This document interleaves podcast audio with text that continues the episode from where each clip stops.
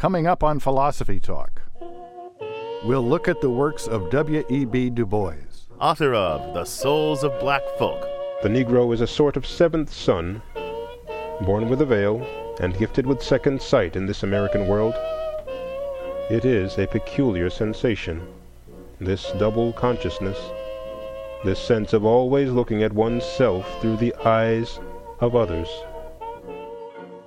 To me, one of the interesting things about Du Bois is that he constantly attended to complexities and nuance.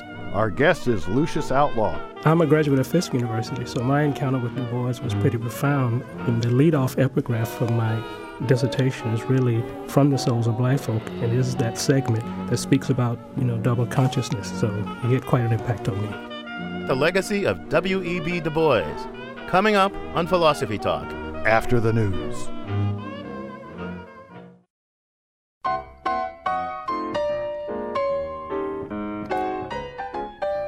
Welcome to Philosophy Talk, the program that questions everything. Everything except your intelligence. I'm John Perry. And I'm Ken Taylor. We're coming to you, as always, from the studios of 91.7 KALW Local, innovative public radio for San Francisco continuing conversations that begin at Philosopher's Corner on the Stanford campus. An oasis of thought. And from that oasis of thought, it migrates to this oasis of the radio. And from here, it migrates to the internet via our blog, theblog.philosophytalk.org. And now you can join, we've joined the podcast revolution. If you go to our webpage and click on the links there, it'll take you to our podcast.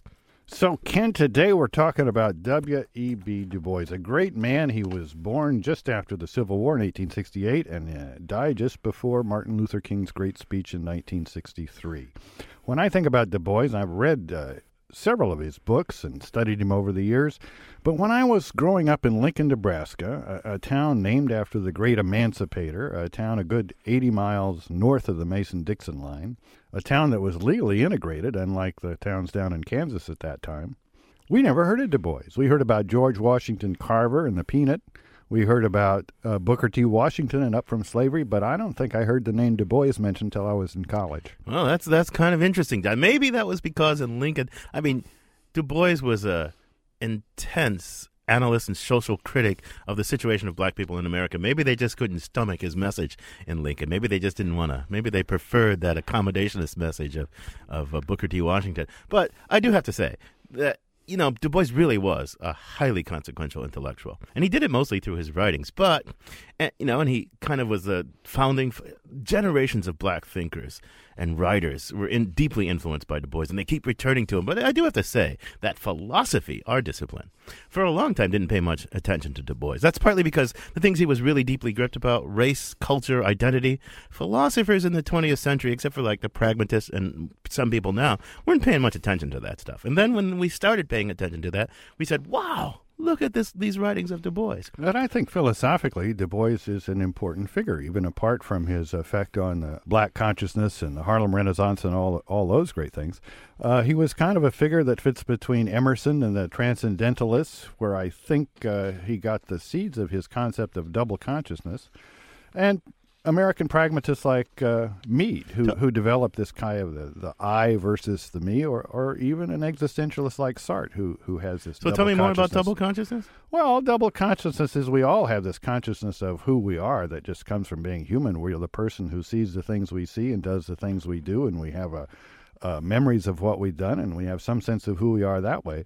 But in addition, living in a in a world like we do, we have other people that talk about us and develop concepts of who we are based on information, misinformation, and those feed back into us. We have to deal with both of those concepts. If we can't make them fit, and I think Du Bois is saying that any African American is going to have a lot of trouble making them fit then we've got this double yeah, consciousness. It's going to be particularly striking for African American consciousness, right? Because on the one hand, especially at the times Du Bois was writing, the African American is the despised other, right, mm-hmm. by this power powerful group of whites, and then he's got to conceive of himself: Am I American?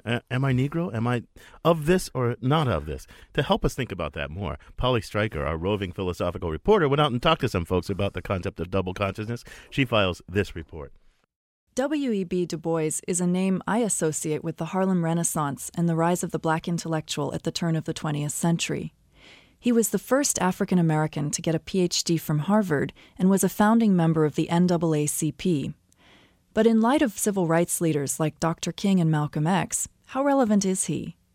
I decided to dive into Du Bois' famous work, The Souls of Black Folk. In it, he wondered how blacks living as second class citizens could ever really know themselves. It's a peculiar sensation, this double consciousness, this sense of always looking at oneself through the eyes of others. One ever feels his two-ness, an American, a Negro, two souls, two thoughts, two unreconciled strivings, two warring ideals in one dark body whose dogged strength alone keeps it from being torn asunder. That's Michele Elam, Associate Professor of English at Stanford.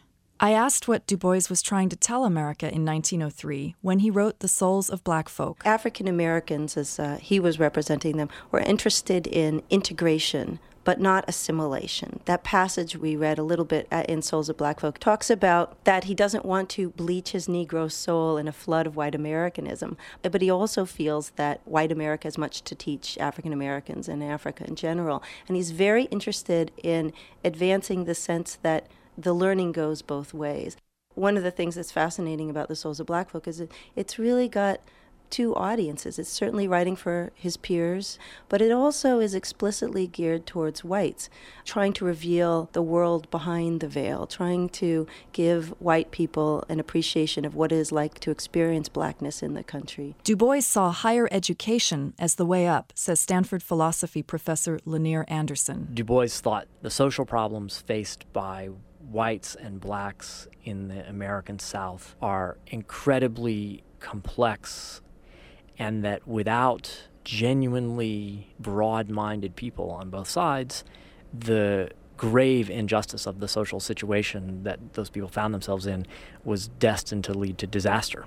Anderson says Du Bois was philosophical about the color line.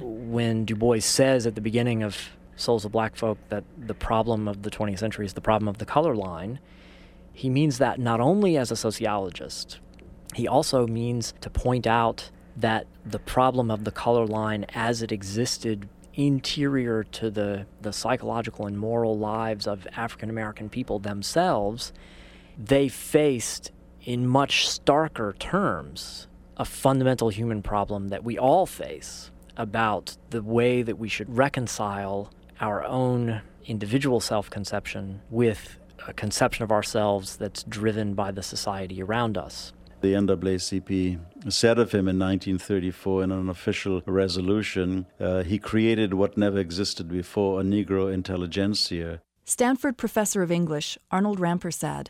To enter into the intellectual world of black America and race is to enter into a world that is really dominated by Du Bois. There is something in Du Bois for almost um, every aspect of the American condition where the American condition impinges on the question of race. And America is race. I mean, it's, it's a racial conundrum. It was in 1900, it still is today. For Philosophy Talk, I'm Polly Stryker. Want to hear more? You can find the complete episode on iTunes Music, or for unlimited listening, become a subscriber at philosophytalk.org.